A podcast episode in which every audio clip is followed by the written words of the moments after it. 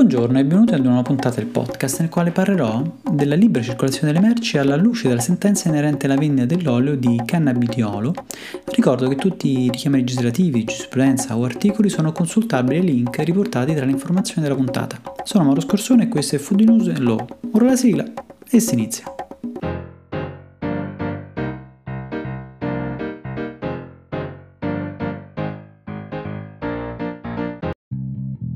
4 febbraio si è insediato il tavolo della filiera della canapa industriale.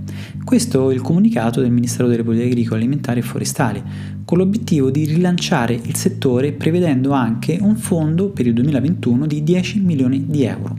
Una produzione che in questi ultimi anni non ha visto vita molto semplice.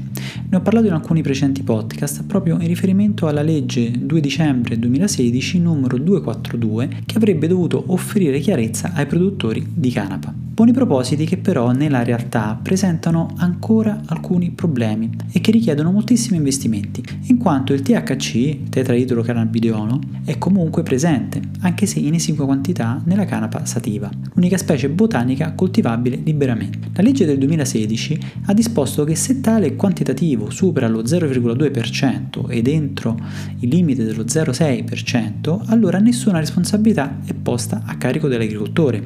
Ma se tale limite è superiore, allora può essere disposto il sequestro e la distruzione della coltivazione. Quindi semplificare e velocizzare i controlli sul campo potrebbe facilitare la vita di molti agricoltori. Inoltre è stato previsto anche un limite di riferimento ai prodotti alimentari derivati dalla canapa, quale ad esempio i semi di canapa e la farina ottenuta dai semi di canapa, pari a 2 mg per chilogrammo. E per l'olio ottenuto dai semi di canapa il limite massimo sale a 5 mg per chilogrammo. Dal dettato normativo non è possibile la commerciazione però di prodotti derivati derivati da altre parti della pianta, quindi niente inflorescenze o resine. Ogni volta che parliamo di canapa facciamo sempre riferimento al THC, ma forse bisognerebbe approfondire anche altri aspetti, ad esempio il CBD o anche cannabidiolo e le sue proprietà nutrizionali o meglio salutistiche, ma forse il tavolo nazionale si occuperà anche di avviare ricerche mirate. La questione da cui prendo spunto per affrontare l'argomento di oggi risale al 2018 ed ha avuto inizio in Francia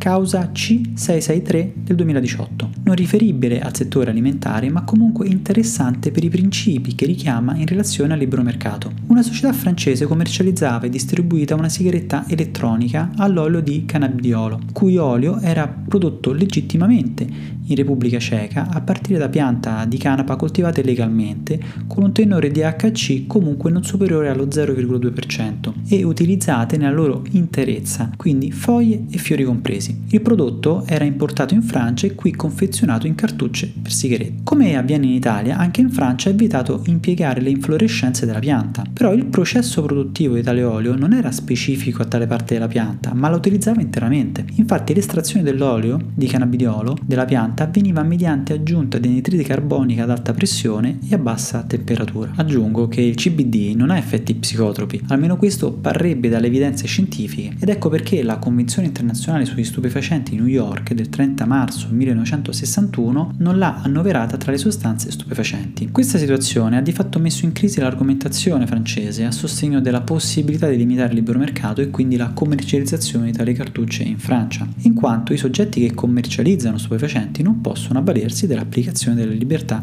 di circolazione, poiché tale commercializzazione è vietata in tutti gli Stati membri, ad eccezione di alcuni casi e per usi medici. È però possibile derogare alle norme sul libero mercato solo per perseguire l'obiettivo della tutela della salute pubblica. La Francia si era quindi appellata al principio di precauzione sull'assunto ipotetico che tale sostanza possa causare effetti nocivi anche se non avere effetti psicotropi. Ma uno Stato, adottando un provvedimento che può avere un impatto limitativo sulla libera circolazione delle merci, non può prescindere dal rispettare anche il principio di proporzionalità dell'azione. In tal caso le azioni devono essere in rapporto con la finalità perseguita, quindi idonei a perseguire lo scopo nel rispetto del giusto equilibrio degli interessi coinvolti.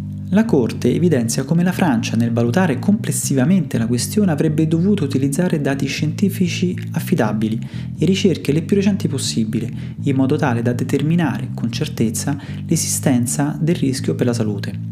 La questione però è più complessa perché allo stato attuale non vi sono evidenze certe ed ecco che eventualmente, come suggerisce l'avvocato generale nelle sue conclusioni, la Francia avrebbe potuto adottare misure alternative, meno restrittive alla libera circolazione delle merci, come ad esempio il poter fissare un tenore massimo a titolo precauzionale di CD. Su questo punto vorrei soffermarmi e richiamare quanto gli stessi giudici della Corte di Giustizia europea osservano e utilizzano per motivare uno dei principi fondamentali su cui si basano i scambi commerciali nell'Unione Europea. La Corte dichiara che le disposizioni relative alla libera circolazione delle merci ostano a una normativa come quella oggetto del procedimento principale. Infatti il divieto di commercializzazione del CPD costituisce una misura di effetto equivalente a restrizioni quantitative delle importazioni, vietata dall'articolo 34 del Trattato sul funzionamento dell'Unione Europea. La Corte precisa tuttavia che una norma siffatta può essere giustificata da uno dei motivi di interesse generale indicati nell'articolo 36 del Trattato sul funzionamento dell'Unione Europea, quale l'obiettivo di tutela della salute pubblica, invocato dalla Repubblica francese a condizione che tale normativa sia idonea a garantire la realizzazione dell'obiettivo suddetto e non ecceda quanto necessario per il suo raggiungimento. Quindi esiste un potere discrezionale accordato agli Stati membri di imporre divieto o restrizione all'importazione, all'esportazione all'esportazione e al transito, ma solo per giustificati motivi inerenti. La moralità pubblica, l'ordine pubblico, la pubblica sicurezza, la tutela della salute e della vita delle persone, degli animali o di preservazione dei vegetali, la protezione del patrimonio artistico, storico, archeologico nazionale, la tutela della proprietà industriale e commerciale. Qualora lo Stato decidesse di intraprendere la strada del divieto alla libera circolazione, adducendo motivazioni riferibili a quelle che vi ho elencato, non deve essere un mezzo di discriminazione arbitraria, né una restrizione dissimulata al commercio tra gli Stati membri. I paletti indicati nel Trattato sul funzionamento dell'Unione Europea sono ben definiti perché la libera circolazione delle merci è una pietra angolare dell'Unione Europea. Ma come possiamo valutare se un provvedimento preso dallo Stato membro è proporzionato e coerente con l'obiettivo che si prefigge di tutelare?